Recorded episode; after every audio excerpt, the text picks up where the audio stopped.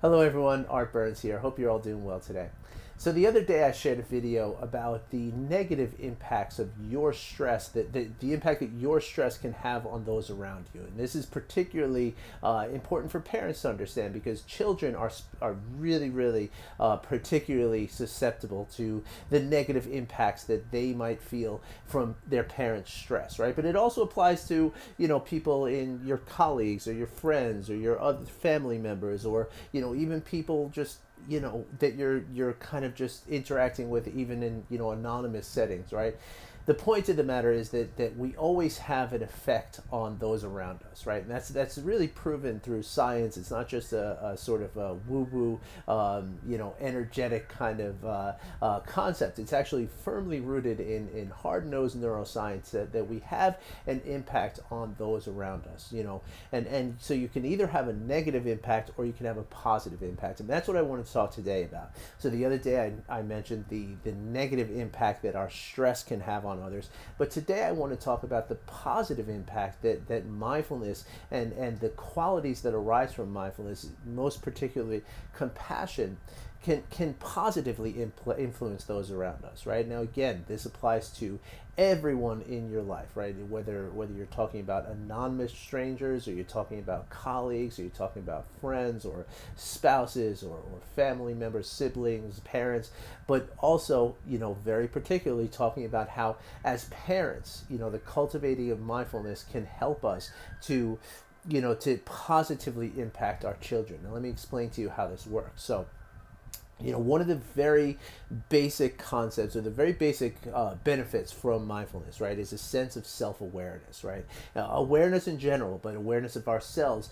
in particular you know and and the the self-awareness that we develop through through mindfulness is is is very very clear sort of a high definition um, you know view that we get of our own sort of state right? Our emotional state our physical state and and and in, in this process how you know we, we become aware of how we are presenting ourselves to others right? Now this is of course a key component to emotional intelligence, which is often seen as a byproduct of mindfulness practices, right? And emotional intelligence is a hugely important thing for you and important for your children if you are a parent, but it's also important to every aspect of your life, right? The emotional intelligence is is um, you know helpful in every interaction you're going to have um, with with another person, right? And it's also good for you know it's also very impactful for how you process your own emotions and how you regulate your own emotions, just for your own well-being being. So so there's almost nothing more important than emotional intelligence, right? Uh, one of my clients calls it his superpower after he's developed it through mindfulness practices,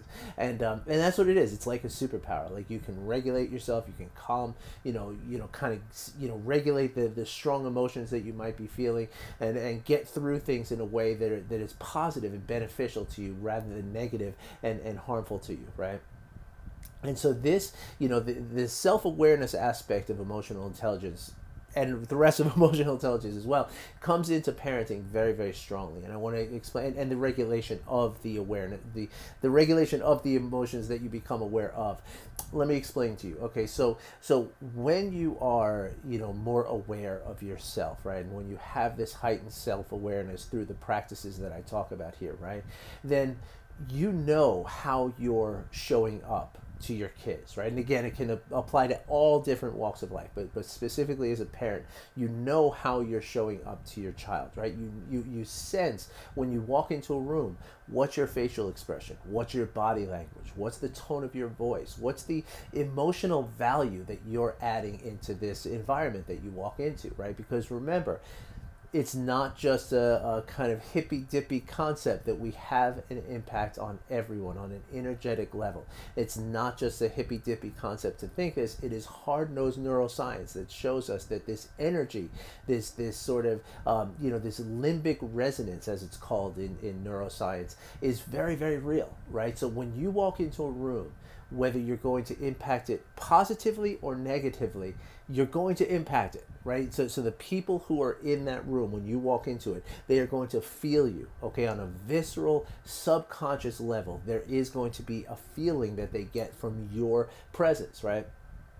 Now, again, the choice is whether you want that to be a positive influence or a negative influence, right? And and when it comes to parenting, right, if you walk into a, a room and and you you you know you're wearing some sort of you know a, a, face on your you know expression on your face that might seem like you know like like you're angry or you're upset about something or you're worried about something or stressed, that gets back to what we talked about the other day about you know the negative impacts that your stress can have on your children, right? Because when children sense that you, they get worried. They get really scared because they, they think that they're contributing to it, right? Whether they are or not is beside the point. They think they are, right? And and what happens then, right, is that when they feel like they are impacting your negative mood and your negative, you know, emotional state, they wind up withdrawing, right? And they, they withdraw into themselves because they're worried. They don't want to do any more harm, right? Poor kids, right? I mean, just think about how that must feel, right? And, and, you might remember feeling that as a child. Oftentimes, it's not a conscious feeling, you know, but but it's a it's a, a feeling nonetheless, right? and so so that's the negative way in which that can happen but just think of it to everything negative there's a positive counterpart right that, that, so so instead of walking into a room and just trying to mitigate the negative aspect think about being able to walk into a room and really intentionally you know convey a, a, a feeling of positive energy and a feeling of compassion towards others right? Now let me tell you how this is going to impact your children right? Number one it's going to it's going to give them the the confidence and the the ability to be comfortable with what's happening right? And and and when they are confident and comfortable they can then learn about themselves right? They're, they're not kind of um, you know developing through this kind of haze of what you're going through right? And your emotional values right? Instead they feel like they can just grow. They can express themselves. They can um, you know they can they can be themselves. And, and in that in in that ability to be themselves, they can then grow to who they really are and, and, and become their authentic selves, right? Number two is that you are then promoting a level of, of emotional intelligence in your children, right? It's very, very well known that, that as we, you know, if we're practicing things like mindfulness and developing emotional intelligence, then those around us are going to naturally gravitate towards mindfulness and towards emotional intelligence, right? Because they, you know, the children are learning from us all the time, right? They're learning our habits, they're learning our tendencies, they're learning our, our methods of dealing with things, they're learning everything they're learning, they're learning from us, right? And so if you are, you know, practicing and, and becoming more emotional inte- emotionally intelligent all the time, then that's what your children are going to learn from you, right? And and they are going to learn that that level of, of awareness. And that's where going back to something else I had said in another video is that, you know, let your kids see you regulate your emotions, right? Like let your kids see you, you know, come into a room and say, you know what?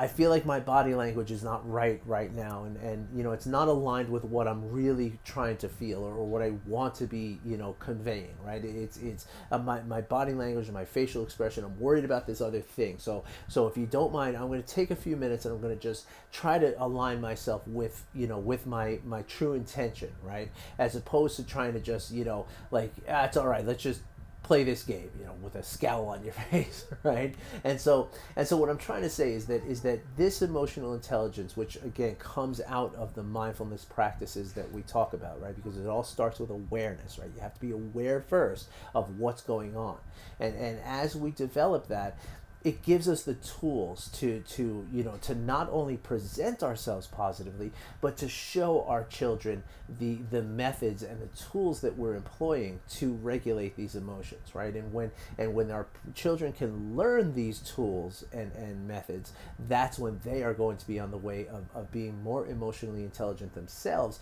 which as i said before is going to benefit them in so many just about every single aspect of their life is going to be positively impacted by this ability to be emotionally intelligent.